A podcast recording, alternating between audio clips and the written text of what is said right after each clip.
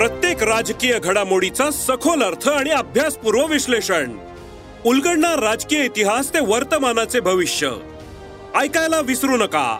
राजकारण पॉडकास्ट दर शुक्रवारी सकाळी अकरा वाजता सरकार नामाच्या युट्यूब चॅनेलवर आणि भारतातील सगळ्या पॉडकास्ट स्ट्रीमिंग प्लॅटफॉर्म्सवर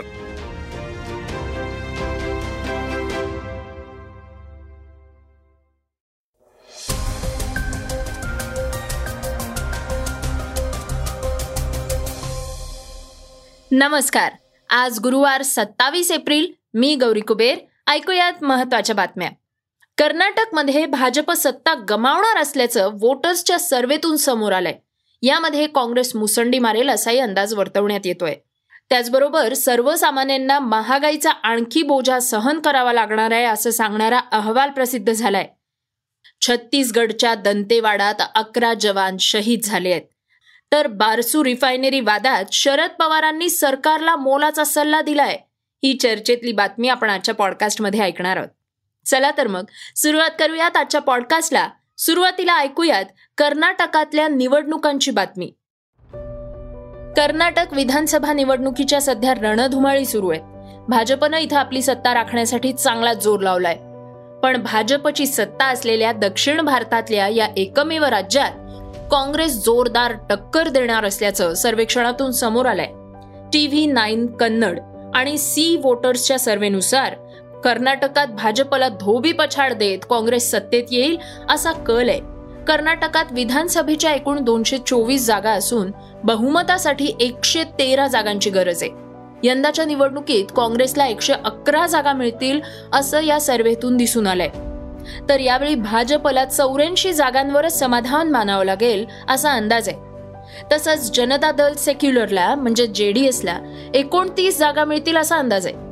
दोन हजार अठरा मधल्या जागांनुसार काँग्रेसला दोन हजार तेवीसमध्ये एकतीस जागा अधिक मिळतील तर भाजपच्या वीस जागा कमी होतील. तसंच जेडीएसला देखील फटका बसून त्यांच्या आठ जागा कमी होतील असं या सर्वेतून दिसून आलंय. राहुल गांधींच्या भारत जोडो यात्रेचा परिणाम कर्नाटकाच्या निवडणुकीत दिसून येईल असंही सांगितलं जात आहे. या आकडेवारीनुसार दोन टक्के मतच कर्नाटकात मोठी राजकीय उलथापालत करू शकतील. गेल्या विधानसभा निवडणुकीत काँग्रेसला अडोतीस टक्के मतं होती ती दोन हजार तेवीसमध्ये चाळीस टक्क्यांवर पोचतील.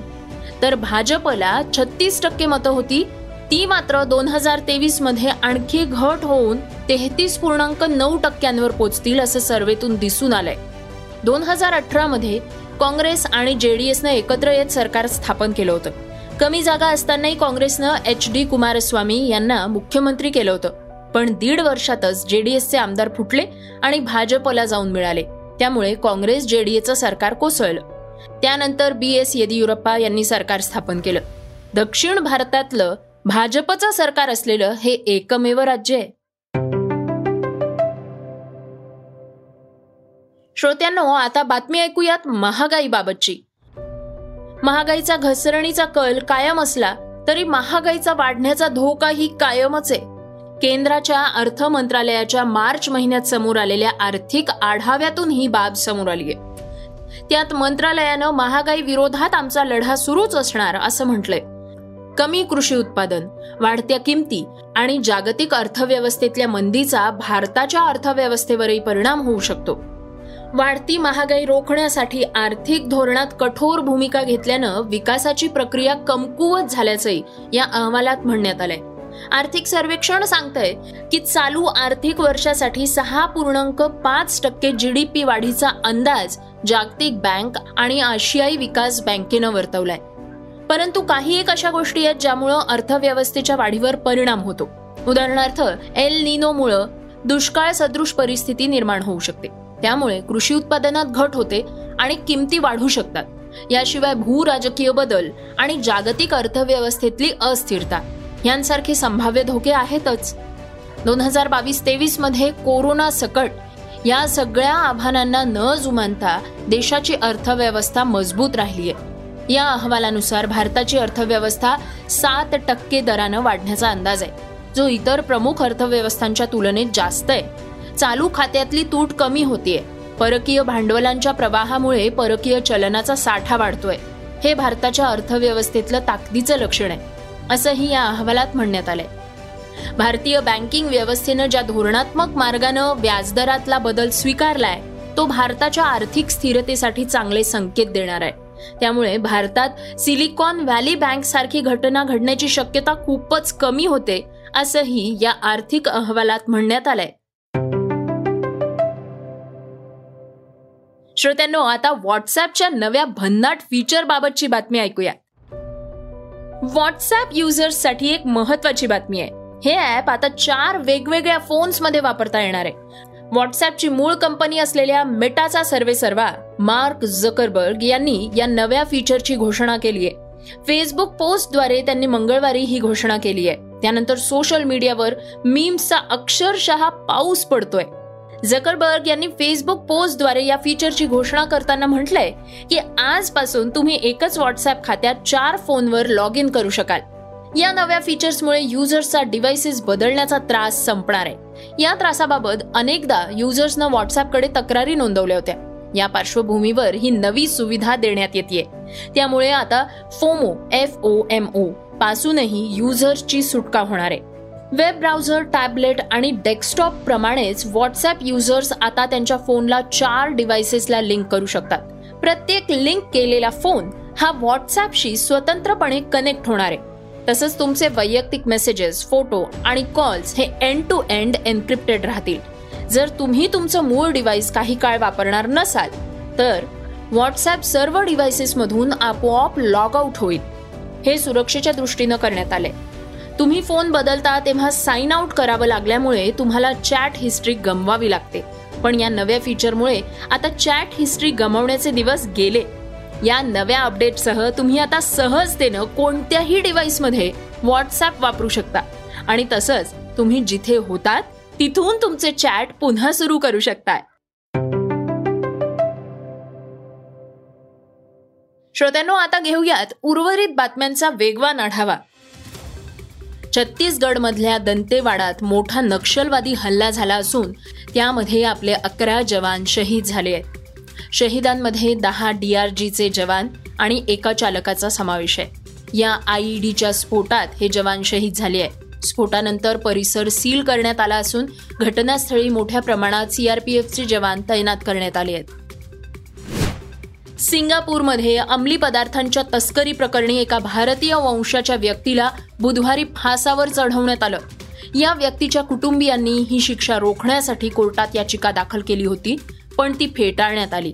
तंगराजू सुपैया असं या शेहेचाळीस वर्षीय व्यक्तीचं नाव असून त्याला दोन हजार चौदा मध्ये सिंगापूरमध्ये अंमली पदार्थांचं सेवन आणि तस्करीच्या आरोपाखाली अटक झाली होती. त्यानंतर नऊ ऑक्टोबर दोन हजार अठरा रोजी त्याला फाशीची शिक्षा सुनावण्यात आली होती.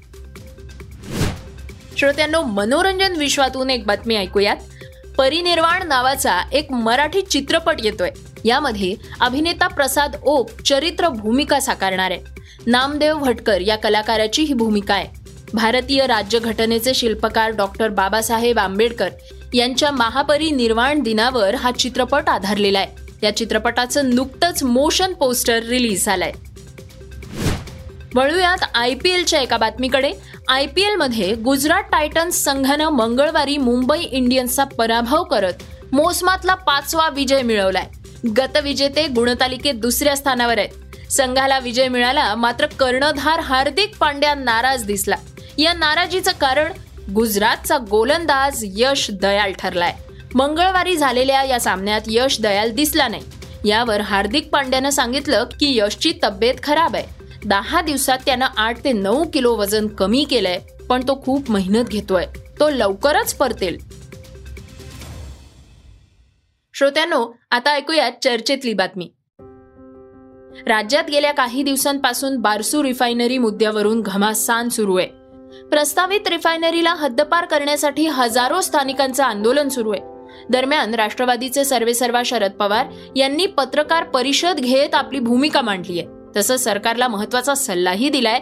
ऐकूयात ते काय म्हणाले मला इतकं काही माहिती नाही कारण मी काही स्थानिकांशी बोलले नाही. किंवा स्वतःचं वेगळी दिनी मी काय वापरतो मी फक्त एवढं एकच आहे की एखादा प्रोजेक्ट राज्यात तुम्ही करत असेल महत्त्वाचा असेल तर तो करत असताना स्थानिक लोकांना विश्वासात घ्या त्यांचा विरोध असेल तर तो विरोध काय ते समजून त्यातनं मार्ग काढायचा प्रयत्न करा. मी जाणार नाही पण माझ्या माझ्या पक्षाचे काही सहकारी तिथे जात आहेत काही गेले. हेच तुम्ही सांगितलं की उद्या त्यांना त्यांची बैठक आहे अधिकारी आणि आंदोलक. त्या बैठकीच्या मधून काही निष्पन्न झालं नाही. तर आपण यासाठी एकत्र बसून चर्चा करून मार्ग करायचा प्रयत्न करावा अशी सूचना मी राज्याच्या उद्योगमंत्र्यांना केली आणि ती त्यांनी मान्य केली. श्रोत्यांनो हे होतं सकाळचं पॉडकास्ट आजचा एपिसोड तुम्हाला कसा वाटला हे आम्हाला नक्की कळवा. आता यूट्यूबवर देखील तुम्ही हा सकाळचा पॉडकास्ट ऐकू शकता आणि त्या माध्यमातनं तुमच्या प्रतिक्रिया तुमच्या सूचना आमच्यापर्यंत पोचवू शकता. आणि हो सगळ्यात महत्त्वाचं म्हणजे या पॉडकास्टला रेटिंग द्या आणि इतरांनाही रेकमेंड करा. तर आपण आता उद्या पुन्हा भेटूयात. धन्यवाद. Script and research Amit Ujagare. वाचा बघा आणि आता ऐका आणखी बातम्या. ई सकाळ डॉट कॉम वर. तुम्ही हा पॉडकास्ट ई सकाळच्या वेबसाईट आणि ऍप वर सुद्धा ऐकू शकता. विसरू नका या पॉडकास्टला आपल्या आवडीच्या पॉडकास्ट ऍप वर सबस्क्राईब किंवा फॉलो करायला.